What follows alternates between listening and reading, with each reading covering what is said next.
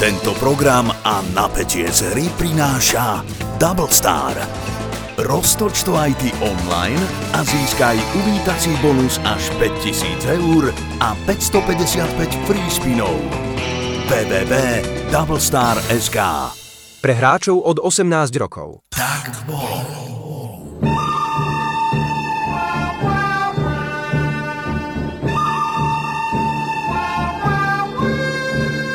Dlho by dnes tí ľudia dokázali prežiť na divokom západe? Dovolí si tvrdiť, že veľmi krátko, pretože tie nebezpečenstva, ktoré tam na človeka číhali, boli naozaj mnohé.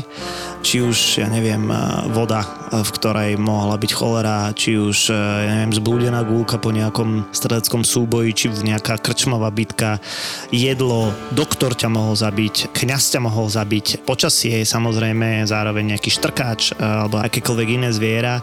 Čiže keď povieme, že či bol divoký západ skutočne divoký, tak aj bol aj nebol, hej, tí ľudia boli samozrejme zvyknutí. No tak za... ako nebol, keď teraz si vymenoval asi no. 10 vecí, čo ma mohlo zabiť? No z dnešného hľadiska by bol, hej, ale pre tých ľudí, ktorí tam žili a naozaj pre drvivú väčšinu ľudí, ktorí tam žili, nebol až taký nebezpečný, ako sa objavuje vo filmoch, že teraz každý deň sa odohráva nejaká prestrelka, každý deň je nejaká salúnová bitka, no tak to, to nie je. Samozrejme, eh, tie westerny to vážne mytologizovali. Ani každý deň neprepadávajú vlak? To vonkoncom nie a vonkoncom neprepadávajú banku. Tie mestečka možno vyzerali rovnako, teda niektoré veci sú veľmi dobre v tých westernoch znázornené, ale proste toto násilie tam bolo, samozrejme, ale nemyslím si, že až také signifikantné. Hm, akože porovnateľné násilie možno aj so zvýškom Ameriky. No to je práve to, že to nebolo porovnateľné, pretože ten východ a západ sa vážne líšil a aj keď to vyriešime, že ten divoký západ bol veľmi odlišný od Európy tej druhej polovice 19. storočia.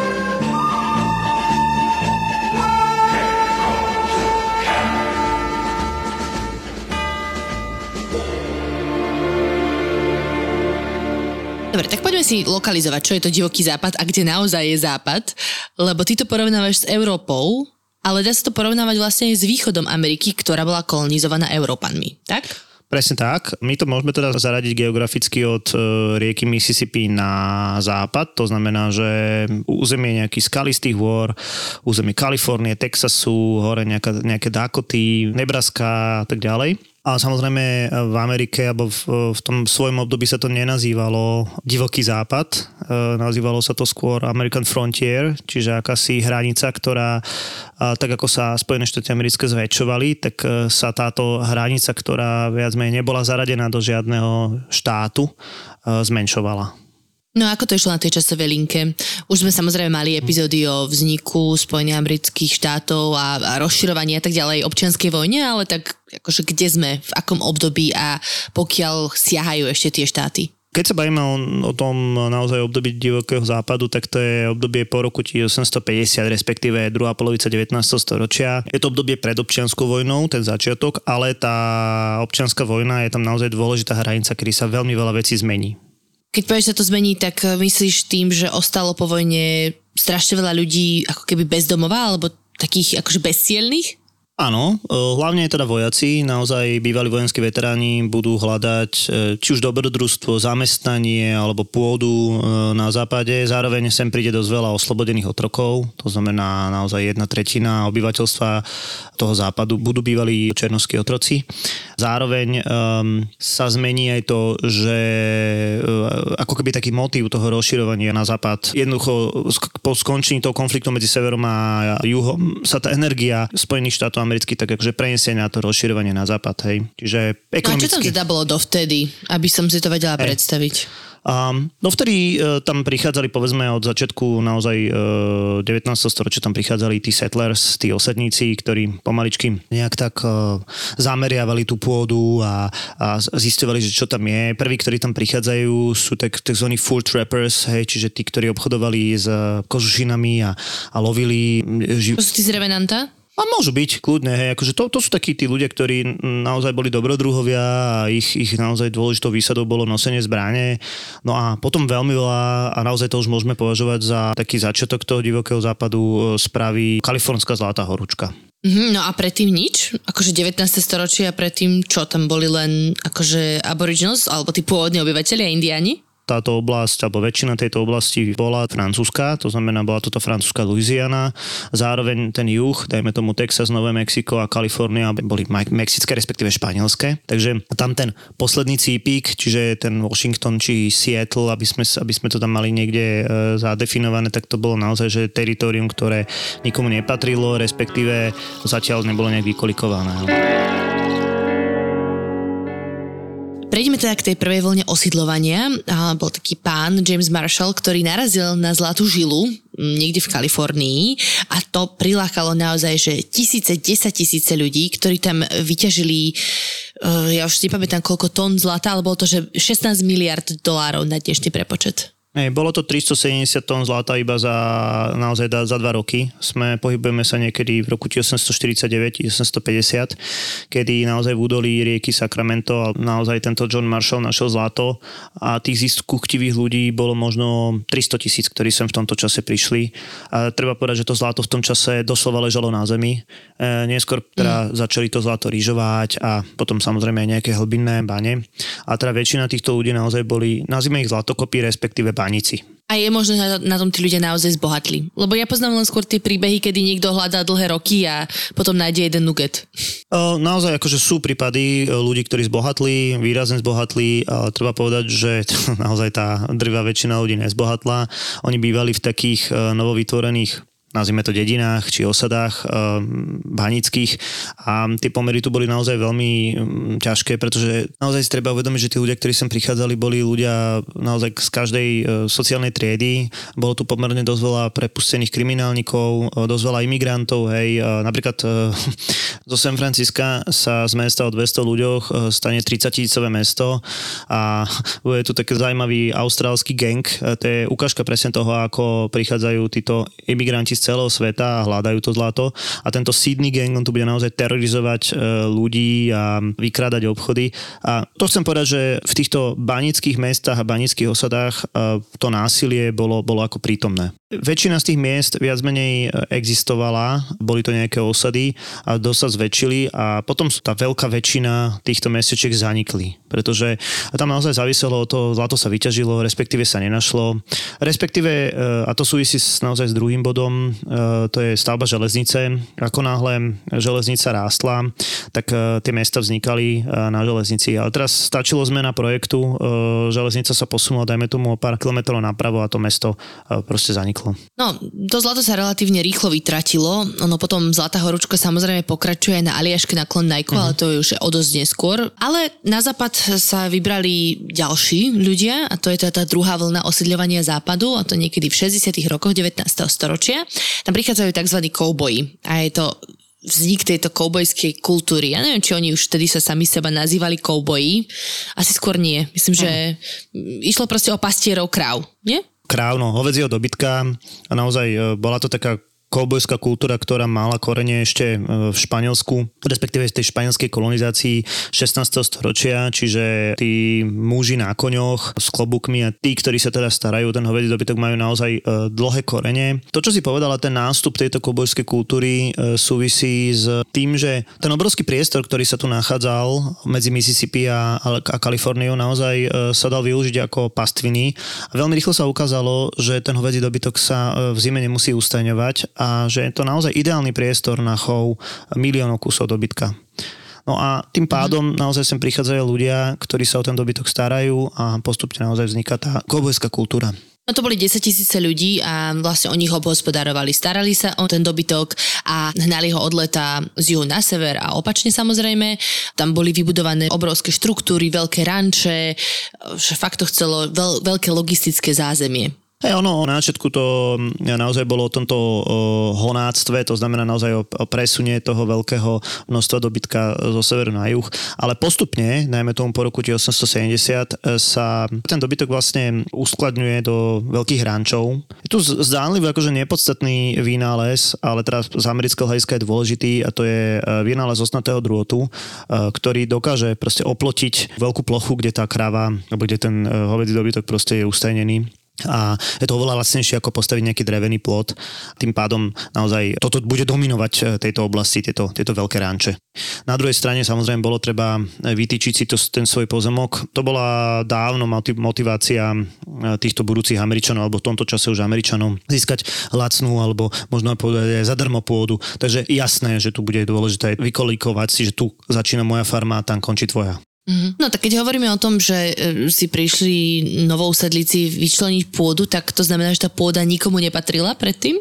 Jasné, že patrila, patrila e, tým indiánom alebo tým domorodcom, ak to, ak to tak môžem nazvať. A zároveň teda sa tu uh, predtým nachádzali 10 tisíce kusov uh, vlastne divej zvery, hlavne teda bizónov a to um, títo povedzme osadníci a kouboji museli proste vyčistiť, naozaj vystrelali obrovské množstvo uh, bizónov a zároveň teda zaberali tú pôdu indiánom, uh, za čo... Akože len preto ich vystrelali, aby mali kde pásť svoj dobytok? Presne tak. Či kvôli kožušinám?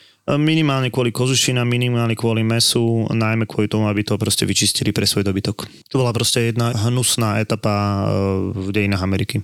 Jasné že naozaj vyvraždili milióny bizonov. A to samozrejme, akože okrem iného, prekážalo aj tomu pôvodnému obyvateľstvu. Nie, Jasné. že oni mali k tým zvieratám úctu.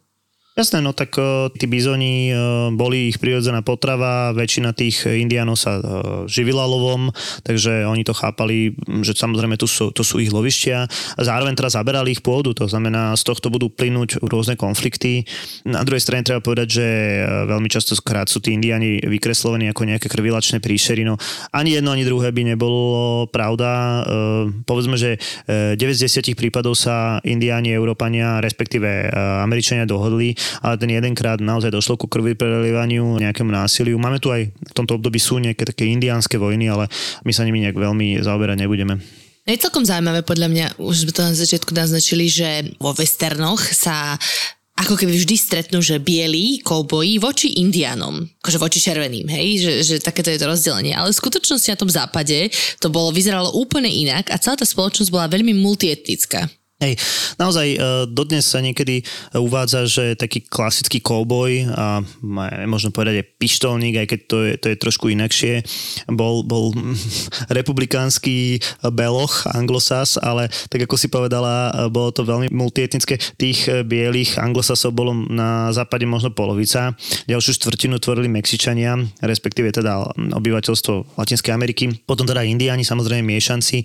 Spomínal som tých prepustených otrokov Takže uh, môžeme povedať, že tu rasizmus neexistoval. Kvôli tým extrémnym podmienkam, ktoré tu existovali, kvôli tomu počasiu, kvôli obrovskému územiu a tak ďalej, tu, tu naozaj bol oveľa menší rasizmus ako na, na východe. To je ináč celkom fascinujúce. A ja ešte doplním do tohto koktejlu, že tam boli Číňania, uh-huh. ktorí stavali železnicu. A naozaj tam bolo veľa aj čínskych žien napríklad. Celé rodiny tam prišli stavať tú železnicu. Je teda pravda to, čo sa vo westernoch vykresľuje, ten konflikt medzi koubojmi už akejkoľvek boli etnicity a tým pôvodným obyvateľstvom? Naozaj to boli také brutálne strety? Bolo minimum, hej. Máme tu samozrejme e, príklad uh, Siouxov a veľké porážky Američanov pri Little Big Horn, ale to je skôr výnimka ako pravidlo. Uh, tí ľudia mali viac spoločné ako rozdielne a naozaj všetci sa snažili prežiť, ale nie na úkor samých seba. To šlo samozrejme aj k takému poeurópšťovaniu či poameričťovaniu toho pôvodného obyvateľstva. A naozaj veľmi veľa indiánov sa, uh, sa stalo farmármi, takže tých konfliktov určite nebolo tak veľa ako, ja neviem, vo Vinutuovi alebo v Majavkách.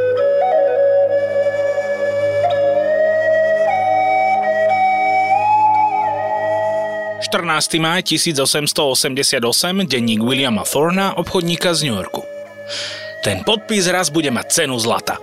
Dnes sa môže zdať, že je to zdra papiera, na ktorý niečo načarbal obyčajný indián, ale pozor, indiáni vymierajú, bude ich čoraz menej a ľudia túžia po tom, čoho je málo, na čo ich sused nemá, čo je vzácne a nedá sa k tomu dostať len tak.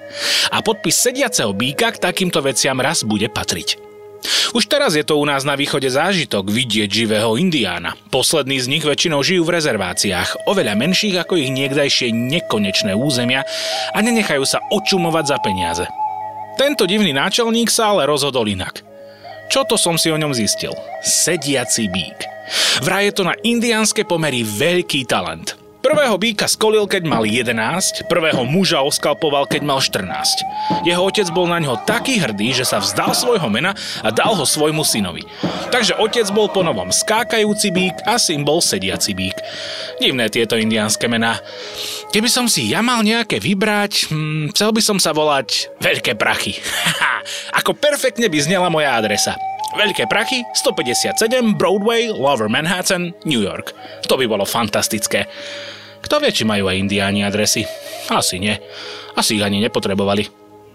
Sediaci bík bol vraj známy svojou odvahou, múdrosťou a silou a v ich kruhoch bol členom spolkov elitných bojovníkov. Počas Veľkej siukskej vojny v 70. rokoch bol hlavným náčelníkom zjednotených kmeňov, ktoré sa vzbúrili proti americkej armáde. To sa nikdy predtým nestalo. Kmene síce aj predtým bojovali bok po boku, ale nikdy nemali spoločného veliteľa. Až doteraz. Viedol ich k víťazstvu v bitke u Rosebadu a následne k drvivej porážke 7. kavalérie pod vedením podplukovníka Kastera v slávnej bitke pri Little Big Horne. K tomu sa viaže perfektná legenda. Krátko pred bitkou mal sediaci bík vnúknutie. Vraj videl drvivé víťazstvo indiánov nad vojakmi, ktorí napadnú ich tábor – Určite to mimoriadne posilnilo bojovú morálku. Súčasťou vízie však bolo varovanie, že nikto nesmie zabitým vojakom nič brať a ani zoháviť ich tela. A tu už narážame na problém. Samozrejme, že ich nielen obrali, ale ich ešte aj oskalpovali a bolo vybavené. Sami si vraj potom uvedomili, že toto bolo to, čo ich v celej vojne viedlo k drvivej porážke a uvrhnutiu národa do chudoby. Väčšina z nich sa po prehratom boji nechcela zmieriť s podmienkami, ktoré im naša vláda dala a odišli do Kanady. Tam však nemali také dobré možnosti ako miestne kmene a tak jedna skupina po druhej schádzali na juh do USA, vzdávali sa armáde a podriadovali sa životu v rezerváciách. Áno, sediaci bík stále bojuje proti drobeniu území, ktoré boli pôvodne siukské. Ale to nebude nič platné. Čas beží, či sa o nejaký sediaci bík stará alebo nie. A teraz sa nestará. Teraz cestuje s cirkusom, kde ho vystavujú podobne ako bradatú ženu či hadieho muža.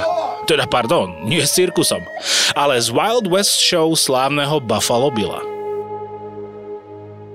Kedy sa reálne na západe začal presadzovať zákon a akože začalo sa riešiť e, toto, že kto komu obsadí pôdu, komu, nakoľko patrí pôda, či môžeš niekoho zabiť a či nemôžeš niekoho zabiť. Toto je zložitá otázka, pretože naozaj na západe, respektíve aj na východe ešte, keď sa tá Amerika nejakým spôsobom e, tvorila a keď Spojené štáty americké e, vznikali, tak na tom území, kde zatiaľ nebola, ne, neexistoval nejaký súd alebo nejaká, nejaká policajná právomoc, tak existovalo nejaké zvykové právo, ktoré viac menej stanovovalo, že v prípade, že k nejakému konfliktu, dajme tomu teda nejakému streleckému duelu, e, tak ten, čo to vyvolal, nejaký aktér, je zodpovedný sám za seba. To znamená, máš odísť. Máš odísť a keď neodídeš, tak je to tvoja chyba, že si zomrel. Mm-hmm. Ani keď nemáš šancu a že ťa zastrelí len tak, lebo ťa chce olúpiť, tak ťa zastrelí. To Jasné, ako, ako sa to máš akože vyhnúť? Sebaobrana je jasná vec, ale teraz zmi, niečo v zmysle takom, že ťa niekto urazí a,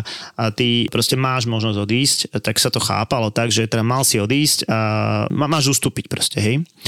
Lenže vznikla postupne taká myšlienka, ktorá naozaj potom dojde aj do práva, že človek má mať e, povinnosť, respektíve právo neustúpiť. Hej? To znamená, že máš právo sa zúčastniť toho súboja, dajme tomu, máš právo sa brániť a tým pádom ako keby si aj e, hľadiska nejakej ústavy či zákonov v práve. Aha, ok, takže keď v takomto súboji vyprovokovanom niekoho zabiješ, tak to je v pohode. Hej, treba povedať, že to sa naozaj, e, tie prestrelky, keď sa o nich bavíme, e, to nie je samozrejme americký vynález, to je z vynález Európy. E, v Amerike to bolo populárne hlavne na juhu a po občianskej vojne sa to preneslo na západ a naozaj v kontexte týchto, týchto duelov streleckých, tak naozaj e, aj to právo to začalo chápať tak, že keď si neodišiel a niekoho si zabil v sebaobrane, tak, tak keby e, nebol si vinný. Ale ešte aby som ti odpovedal na tvoju otázku, že kedy. Hej? E, samozrejme toto právo sa bude postupne šíriť na západ. Ako budú vznikať štáty, tak budú vznikať rôzne súdne okrsky, rôzne policajné okrsky a to násilie, ktoré tu bude, tak to bude vlastne v takomto intermece. Hej? Čiže niekde, kedy došli ľudia ale ešte neprišiel zákon.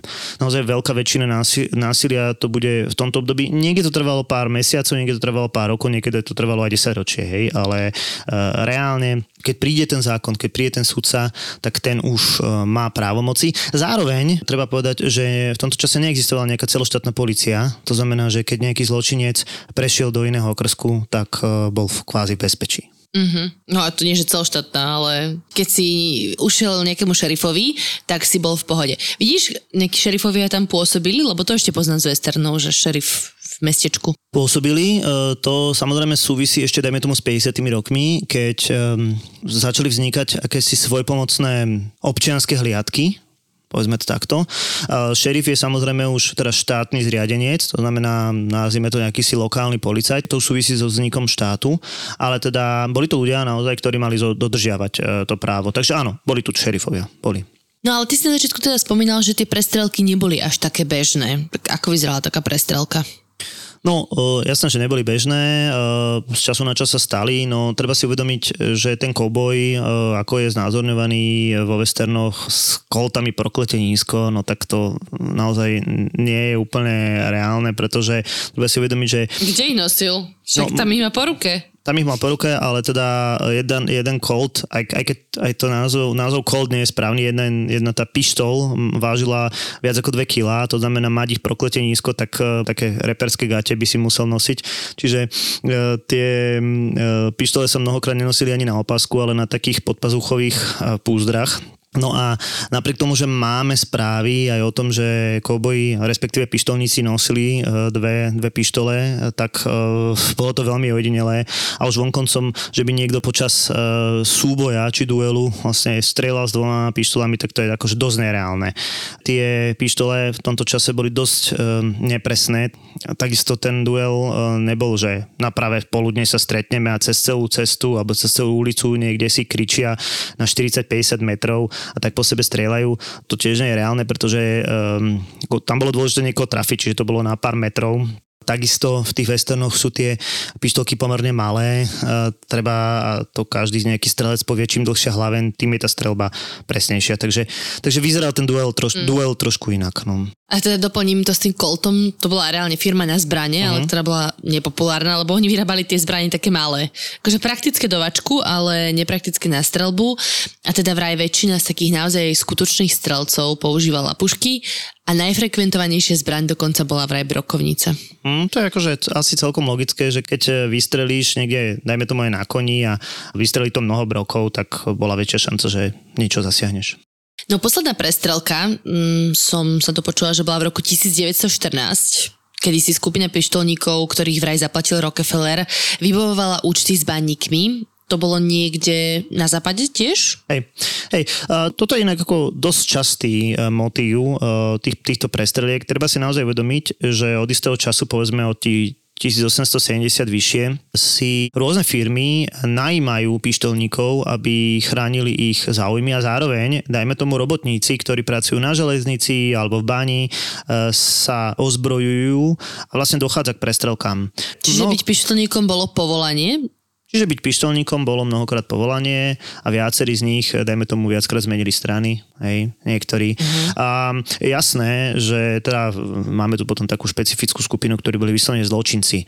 Ale bola tu, dajme tomu, skupina ľudí, ktorá ochraňovala vyslovene záujmy obyčajných ľudí teda akože tvárili sa, že sú, že sú v poriadku a naopak bola tu teda skupina ľudí, ktorá ochraňovala, dajme tomu, záujmy tých, tých podnikateľov. Ako napríklad Rockefeller, áno. Uh-huh. A teda z akých ľudí sa akože vyvinuli títo pištolníci? Že pôvodne to boli iba farmári, ktorí sa ozbrojovali pre be- lepšiu bezpečnosť, potom to boli možno takí tí akože bránci, alebo tá domáca bezpečnosť, hej, nejakí ľudia, čo si hovorili, že by sme zákon domobrana. a ideme to tu ochraňovať. A to tak domobrana. No, domobrana. No, drvá väčšina týchto ľudí boli veteráni z, naozaj z občianskej vojny, to znamená skúsení ľudia, skúsení strelci. Um, tým pádom uh, títo ľudia sa aj málo čoho zlakli. Hej, čiže akože my to tak niekedy v tých westernoch vidíme, že proste príde nejaký zlosí a tí ostatní sú takí priposraní. No nebolo to úplne tak, pretože naozaj väčšina toho obyvateľstva bola skúsená uh, v nejakom konflikte. Ale tak reálne si mohol každý, kto chcel povedať, že so mnou príde zákon a keď tým, že sa ozbrojil, hej? To, že si ozbrojený, to samozrejme úzko súvisí s tou americkou kultúrou, hej, to, to je akože na to právo mal, ale teraz, aby si sa akože vyhlásil, že ty si to právo, tak to nie, hej. Cháp to tak, že existovali proste skupiny ľudí, ktorí lovili zločincov. Napríklad zlodejov mm. koní, alebo, alebo niekoho, na koho bola vypísaná odmena. Mnohokrát to boli e, tisíce ľudí, ktorí spolupracovali a akože týchto ľudí dohnali a mnohokrát akože popravili, no. Hovoríš síce, že teda bolo to právo nosiť zbraň, ale boli mesta, ako napríklad Tombstone, kde uh-huh. bolo mhm. zakázané nosiť zbraň a tam teda došlo vraj k takej najznámejšej prestrelke, ktorá doteraz sa akože často zobrazuje aj v rôznych westernových príbehoch.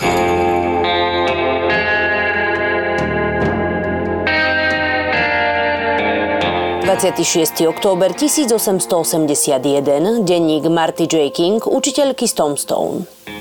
V 70. rokoch prišiel Ed Schiffelin, bývalý prieskumník americkej armády na túto hnusnú planinu v juhovýchodnej Arizone a založil mesto Tombstone. Boh vie, čo k tomu názvu toho neboráka viedlo. Zrejme vlastne zdravý rozum. Šance, že sa tu náhodou zjaví strieborná žila, boli oveľa menšie ako to, že obyvatelia mestečka nájdu na tomto nehostinnom území svoj hrob, do ktorého sa poberú nejakou strašnou a nepríjemnou smrťou. Div sa svete, v roku 1877 sa tu ale naozaj objavilo nálezisko striebra, ktoré tento odľahlý kút premenilo na rušné centrum hľadačov bohatstva. Medzi nimi sme boli aj my, ja s mojím Jimom. Neboli sme však zďaleka jediní. Populácia mestečka narástla na viac ako 7 tisíc obyvateľov. Bol to úplný výkvet spoločnosti. Dobrodruhovia, vagabundi, lotri balansujúci na hranici zákona. V roku 1879 sem dorazila aj rodina Erpovcov, ktorých takisto lákala vízia bohatstva. Wyatt Earp, bývalý lovec bizónov a zástupca šerifa v Dodge City. Spolu so svojimi bratmi Virgilom a Morganom sa postupne stali dôležitými postavami mesta.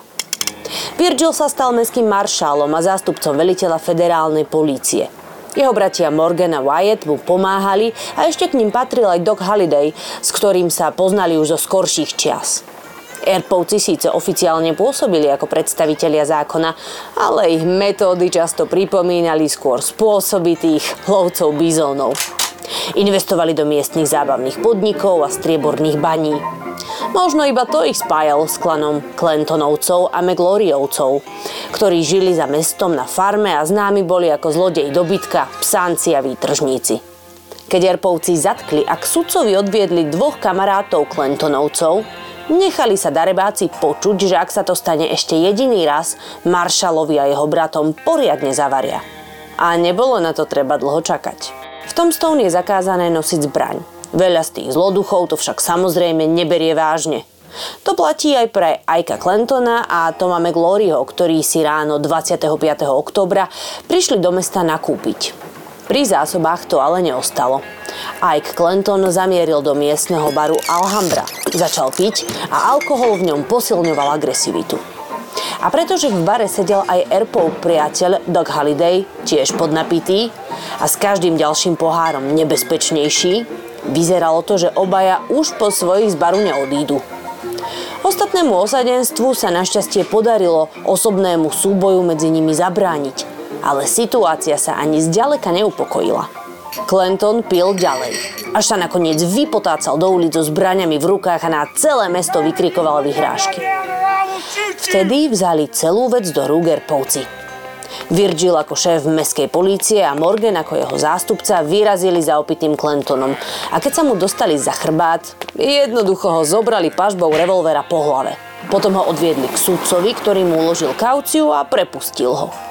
Aj Clinton bol opäť slobodný ale ponížený a preto aj na výsosť rozúrený.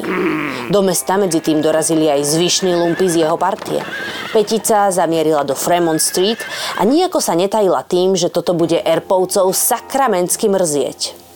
Všetko to ale vyvrcholilo až na druhý deň.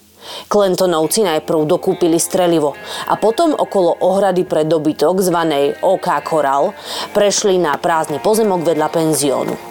Gerpovcom už medzi tým doleteli správy, že sa na nich banda chystá. A tak sa jej vybrali naproti. Celé som to videla od Bowerovho mesiarstva. Keď pomaly prechádzali kúsok okolo mňa prašnou ulicou, počula som, ako ktorý si z Erpovcov smerom k Holidayovi predsedil pomedzi zuby. Majú to mať. Keď sa Erpovci a Holiday priblížili k pozemku vedľa penziónu, objavilo sa proti ním až 6 pištolníkov. Dodnes sa nevie, čo sa presne stalo, ale najviac ľudí sa zhodlo na takejto verzii.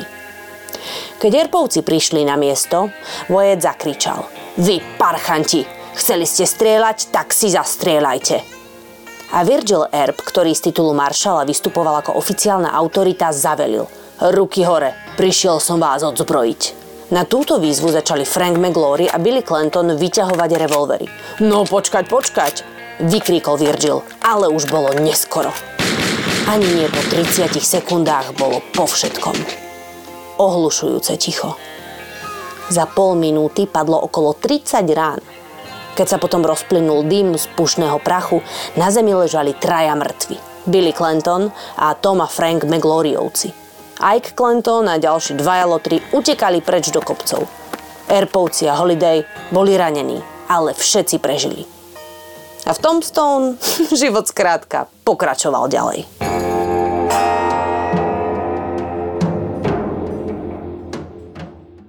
Za čo najčastejšie naháňali tí akože dobrí pištolníci, alebo teda tí ochrancovia zákona, zlodejov, ľudí? Najčastejší delikt určite bola tá krádež koní. E, to sa dalo najhoršie vypátrať, zároveň e, najrychlejšie sa dalo stratiť, tak by som povedal. A to, čo my poznáme e, z westernov, ja neviem, vykradanie bank, respektíve nejakých e, dostavníkov či vlákov, tak medzi rokmi 1865 až 1900 bolo prepadnutých na západe iba 8 bank. To je naozaj, že minimum, si dovolím tvrdiť, že dnes je teda oveľa viacej. A také úspešné nejaké bandy, lebo teda e, jedinec mal v podstate menšiu šancu ako nejaký, nejaký organizovaný gang, tak tie boli naozaj vzácné a tak ako si povedala, proste v niektorých mestách sa nachádzali častejšie, niektoré menej. Kvôli ním naozaj boli zakázané nosenie zbraní, čo teda tiež paradoxné, že dnes e, platia vlastne menej prísne e, pravidlá na nosenie zbraní ako na západe. Niekedy, v niektorých oblastiach, tak no. Menej prísne? Menej prísne. Okay. Z hľadiska kriminality teda vraj bolo najnebezpečnejšie nové Nové Mexiko. Uh-huh. Tak neviem, aké tam teraz platia pravidlá, ale tak viem si asi predstaviť, že nie je moc prísne. Dobre, tak keď to takto si popisujeme, tak ono to vlastne neznie až tak strašne nebezpečne, alebo teda vieš, že nie je to až také dramatické, ako to ukazujú tie westerny, tak prečo vôbec sa akože objavil tento mýtus o tom, že divoký západ je naozaj taký strašne divoký? Ono je to zaujímavé, lebo naozaj už v samotnom období, už, už tej realite e, začína mať e, o ten západ záujem východ. Čiže tí obyvateľe New Yorku, ja neviem, Chicago a tak ďalej, sa zaujímali o tom, že čo sa na tom západe dialo a oni si vlastne o tom chceli zrazu začať čítať a nejakým spôsobom to možno vidieť. A viacerí tí obyvateľia toho západu v tom videli ako ekonomický potenciál. Známy je napríklad e, Buffalo Bill, ktorý začal robiť e, také pištolnícke show na západe a v Európe a ja by som to kľudne nazval proste rodeo spojené so strieľaním a akože to bolo ťažká drina, čo oni predvádzali. No a zároveň sa objavilo, už v tej danej dobe sa objavilo dosť veľa lacných, myslím tým ako dostupných románov, kníh o, o samotnom západe, ktorý teda vytváral ten kult, akože v real time by som povedal. Mm-hmm, chápem. Uh, taký jeden z najznámejších spisovateľov, čo mi príde na um, Karl May, samozrejme, čo napísal všetky Vinetovky, tak on tam v skutočnosti bol sa pozrieť, že či je to aspoň trošku založené na pravde? No, dokázateľne v Amerike bol, uh, ako v neskoršom období a naozaj dlho sa špekuluje, že či bol v Amerike predtým, ako napísal, dajme tomu v mladosti, ako napísal Vinetu a, a iné, už môžeme povedať filmové trháky.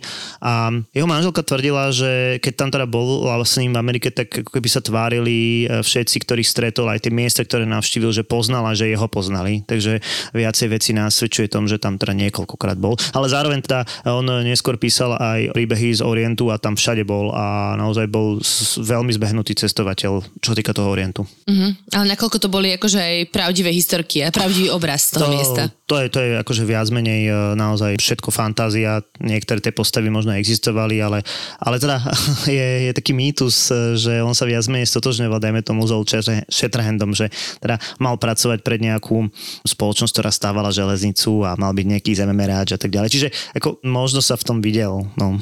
Když keď si naznačil to s tými filmovými trhákmi, tak eh, dá sa povedať, že na konci obdobia divokého západu už prišiel aj film. Mm-hmm. A akože chodilo sa tam točiť a on zachytil takých tých pravých kobojov, pištolníkov. No ale čo je zaujímavejšie v rámci tejto nejakej literárnej tvorby, tak prišiel taký nový fenomén, že zločinec hrdina. Uh-huh. Ono to asi aj preto je ten divoký západ taký celý zdramatizovaný, lebo často aj takýto, ja by som to nazvala kšeftári zo západu, ktorí presne chodili robiť pištolnícke show a rodeo na východ, uh, oni si tak zromatizovali ten svoj job, nie? A pritom to často mohli byť obyčajní zlodejíčkovia. Hej, a ono to aj obyčajní zlodejíčkovia, nielen zlodej, zlodejčkovia, ale aj vrahovia boli, ale ako keby uh, viacerí ľudia, a to aj na západe, uh, ich brali ako akýsi Jánošikov na naše pomery, že teda berú bohatým a dávajú chudobným ale teda v skutočnosti to boli mnohokrát aj masoví vrahovia a teda zločinci, ktorí získavali peniaze, ktoré potom ale veľmi rýchlo preflakali na hazard, na prostitútky, na alkohol.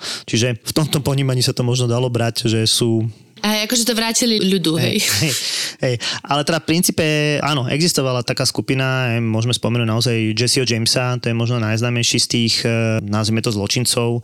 On bol pôvodne taký záškodník e, počas občianskej vojny, e, pracoval pre juh na severe a potom ako skončila e, vojna, tak nemienil s týmto prestať, takže odišiel na západ a pracoval ako pištolník a naozaj sa ultra preslávil a dokonca by som povedal, že niektorí Američania ho brali ako národného hrdinu, napriek tomu, že to v skutočnosti bol zločinec. Hmm.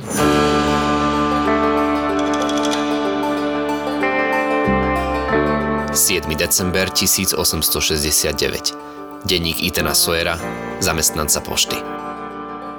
Práve som sa vrátil od Williama. Dnešok bol deň, na ktorý iste nikdy nezabudne. A doslova sa z neho bude musieť zotaviť. Postrelili ho. Pri lúpeži, ktorá sa dnes zomlela u nich v banke. Keď sa celá situácia v meste upokojila a Williama ošetril lekár, bežal som k nemu, aby som zistil, ako sa má. Našťastie, strela, ktorá ho zasiahla, neohrozila žiadne dôležité orgány takže sa mu to všetko len musí zahojiť. Kým v pokoji ležal, mohol mi všetko vyrozprávať. Pošta je v Galatino proti banke, takže som cez ulicu videl, keď dnu vošli traja muži. Boli to Frank a Jesse James. Dvaja bratia. Chuligáni. S nechvalnou povesťou. Tretieho som nepoznal.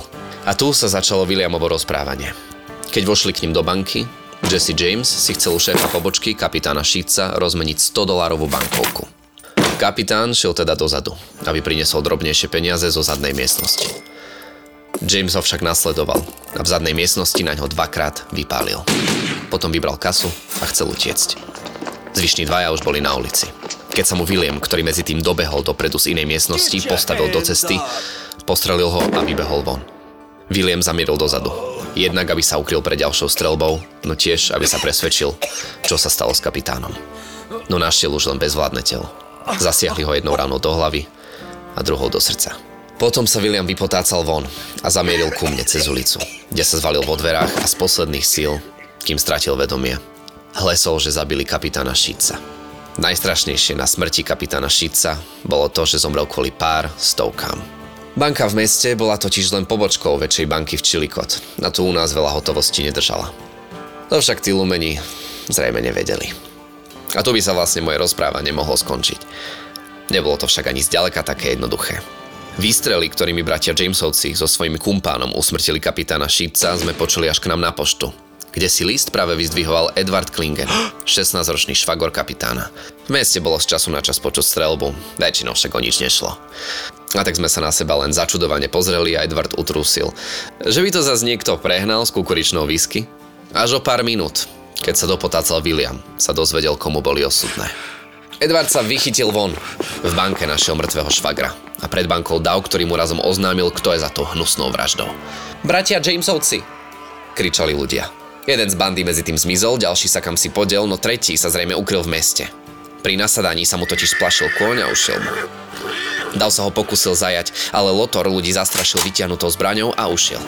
Edward sa však nezlakol. V lekárni si požičal revolver od jej majiteľa Chrisa Glilanda a vydal sa Lotra hľadať aj s priateľom Barnumom. Našli ho v uličke, za stajňami. Už už sa im podarilo ho zajať, no v tom sa vrátili bratia Jamesovci a spustili strelbu. Edvarda s Barnumom tesne minuli. Ľudia sa tam teraz chodia pozerať na gulky zarité do stien. Frank a Jesse priviedli kumpánovi nového koňa, ten na ňo vysadol a už ich nebolo. Nie, že by bolo pár stoviek dolárov málo. Komuže by sa nehodili. Ale aby za ne muž, ktorý udatne bojoval v občianskej vojne, musel zaplatiť životom? Strašná udalosť. Pochmurná a strašná.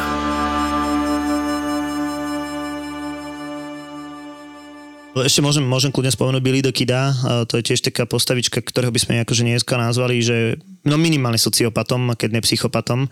Uh, viackrát zmenil stranu, raz bol teda ten, ktorý naháňal zločincov, raz bol zločinec, podľa svojich slov pozabíjal desiatky, desiatky ľudí. A to je presne to, čo si ty povedala, že tí ľudia niekedy o sebe tvorili uh, mýty. V skutočnosti možno zabil, alebo dokazateľne zabil len štyroch, čo nie je teda málo, ale štyroch, štyroch ľudí, takže možno bol v skutočnosti len dobrý rozprávač, uh, menej dobrý zabijak. Mm-hmm. Existovali aj nejaké ženské hrdinky? Tak napríklad Calamity Jane, uh, ja by som ich teda nenazýval rovno hrdinky, aby som ich nazýval naozaj, že pištolníčky. Calamity Jane je taká, taká známa, akože existovali. Uh, treba povedať, že tá žena v tých westernoch stále vidíme také tie archetypy tých prostitútok, respektíve tých salúnových ja neviem, slúžiek. Tanečníčok. Tanečníčok, ale teda e, žena na tom západe bežne žila, boli to proste ženy v domácnosti a chyžné a kuchárky a tak ďalej. Zatiaľ čo e, toto bola tie prostitútky, to boli skôr naozaj tie, tie osamelé ženy, alebo tie, tie nie, nazvime to, že nezávislé ženy, ktorých bolo malé percento. Hej, ešte také triky, že nezávislé ženy. A niekedy, keď boli ešte samostatné, nazvieme to takto, tak uh, mohli byť aj užiteľky, lebo často chodievali takto akože aj z východnej časti Ameriky učiť do takýchto mestečiek. Čo si treba uvedomiť, že keď som povedal na začiatku, že to územie bolo nebezpečné, naozaj si treba uvedomiť, že tam žilo 2-6 e, ľudí na, na milu štvorcovú, čiže v niektorých oblastiach tie služby absolútne chýbali a myslím si, že to bolo aj v jednej Tarantinovke, kde sa objavoval e, nejaký e, doktor na koni, myslím tým zubár na koni. A toto je akože fenomén, ktorý sa akože bežne naozaj objavoval. Keďže na západe bolo pomerne populárne konzumovať cukor alebo cukríky alebo proste niečo, čo bolo sladké, tak títo ľudia mali dosť pokazené zuby. A keď ste teda pracovali na nejakom ranči, ktorý bol odlahlý od uh, iných obcí, tak ste si ako nevedeli pomôcť nejak so zubami, takže prichádzali takíto potulní zubári, ktorí vám ten zub buď vytrhli alebo vám nejakým spôsobom pomohli. Um, mnohí z nich boli absolútni šarlatáni, proste mali len kliešte, ktorí vám ako len vám na, vytrhli ten zub. Niektorí vám dokázali aj pomôcť, ale je to zaujímavé, ako takýto druh uh, podnikania sa, sa vyvinul uh, v takej oblasti. No. Boli také lekári? Väčšinou áno, aj keď aj treba povedať naozaj, že lekári boli v mestách a asi by sme sa ťažko zverili do opatery takýchto lekárov, pretože mnohí z nich e, nemali diplomy a tiež to boli skôr šarlatáni, ktorí ako používali rôzne, by som povedal, skôr také masičky a vedeli veci skôr skomplikovať, ako vyriešiť. No to, čo bolo ešte v takom meste? Tak asi tam bol lekár, predpokladám, bol tam salón, hej, aj s tými rozklapacími dverami? bol tam salón, tie rozklapacie dvere, neviem prečo sú také známe. Je ako dôležité to, že to mesto bolo naozaj že pachnúce. Keďže málo pršalo, tak tie ulice boli málo kedy dláždené, respektíve nikdy, keď to nebolo nejaké väčšie mesto. Tým pádom všade boli kobylince, konské výkaly. Takisto, keď e, nejaký človek zomrel, tak tam neexistoval nejaký taký community service, že poďme ho pochovať. Jasné, že potom ho aj pochovali, ale teda niekedy tam nachádzali aj povedzme mŕtve tela. No a tak ako som povedali hady, štrkáč to bol teda pomerne nebezpečná vec, ktorá sa vám mohla naozaj kedykoľvek e, dostať do topánky alebo niekde. Čiže pre našeho človeka... Do čižmy. Čižmy. E, čiže pre našeho človeka by to bol e, naozaj vážny problém. No jasné, že tam neexistovala kanalizácia, takže používali sa latríny a cholera teda bola pomerne častá v tejto oblasti. No keď spomíname štrkača v čižme, tak nosili kouboj naozaj čižmy s tými ostrohami? Tak to je ešte ten španielský vynález, takže áno, e, ten koboj samozrejme nebol pekne pooblíkaný, respektíve závisí od toho, ktorého obdobia sa bavíme, ale naozaj ten pravý koboj mal na sebe všetko možné, väčšinou to bola ne, bol nejaký pozostatok nejakej uniformy z občianskej vojny, možno nejaká kožušina. E, naozaj tie Tarantinovky sa mi zdajú byť e, celkom dobré v tomto, že sa držia reality, teda myslím 8 mm-hmm. hrozných napríklad. A zároveň aj tam vystupuje človek, ktorý je v obleku, a to sú väčšinou ľudia, ktorí dbali o modu a to boli tí mestskí obyvateľia, respektíve nejakí, môžeme ich nazvať mestskí pištolníci. Ten klasický kouboj ešte, to som chcel povedať, e, nosil, a to sa tiež v niektorých filmoch objavuje, taký ten nátelník, taký tú rybanu, ja neviem. Overal, to... už sme, overal, overal onesie. OK, dobre. A to sa tam Také malo... s gombičkami na zadku. Aj na zadku, aj, aj teda akože aj na predku. To sa teda nedávalo vôbec dole, pretože v zime, respektíve v noci to chránilo tepelne a zároveň e, teda cez deň to salo pod, takže nebolo to úplne e, najfresh vôňa.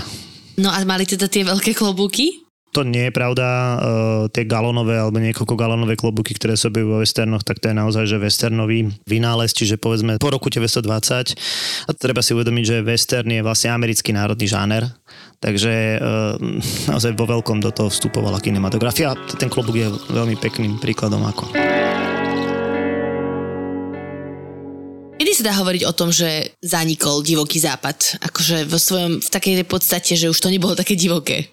Ja by som povedal, že úplne po roku 1920, ale reálne povedzme po roku 1900-1910, kedy tí ľudia viac menej prechádzajú na úplne iné druhy podnikania. Na západ prichádza priemyselná revolúcia, má plné obrátky a zároveň aj, a to už bolo v tých posledných dekádach 19. storočia, ten hovedzí dobytok e, vytláčajú ovce. Tie ovce to absolútne napokon aj vyhrajú. Ukáže sa to, že chov oviec na vlnu, na meso, na všetko bude teda asi najprospešnejší a ekonomicky najvýnosnejší. Ale teda súvisí to aj s tým, že prišiel zákon a, a modernizácia. Predpokladám, že nejaké doformovanie štátov, aj, akože Kalifornia, aj. Oregon. Aj jasné, plus ako e, aj tí ľudia nachádzajú, e, dajme tomu, zamestnanie v Kalifornii s, s tým príchodom toho filmového priemyslu, menia svoje zameranie a mm, stávajú sa skôr žijúcimi legendami viacerí. No. Tak bolo. Jasné, že keď sa ideš nájsť do Barcelony, tak si so sebou vezmeš čo? Ty máš čo hovoriť, čo ti kontrolovali voľné vrecuška v Barcelone. Dobre, ale keď, si, ho, keď si ho nosí v príručnej batožine malé vrecuška s osypkým korením. tak dobre, ale išli sme do Barcelony s tým, že pôjdeme na La Boqueriu, teda na ten svetoznámy trh, nakúpime si parádne suroviny a že si niečo super uvaríme na apartmáne. No tak jak máme niečo super uvariť, keď nemáme k tomu koreniny? No, Jasné, tak lebo Barcelona je známa tým, že tam sa nedajú kúpiť koreniny, absolútne tam vôbec nič nepredávajú, tam dojdeš na trh a tam majú vegetu. A najlepší nápad je ako zabaliť koreniny, to na vrecuška na drogy. A s tým ideš, ideš na letisko. No. Ale, Ale tam bola len sol, tá je tam taká najmenej podozrivá v tom vrecušku. Od tvorcov podcastových hitov Peklo v Papuli, Choď do a Tour de Svet. Vychutnaj si novinku z produkcie ZAPO. Podcast plný fajnového jedla. Žrúti. ZAPO. Zábrná v podcastovách.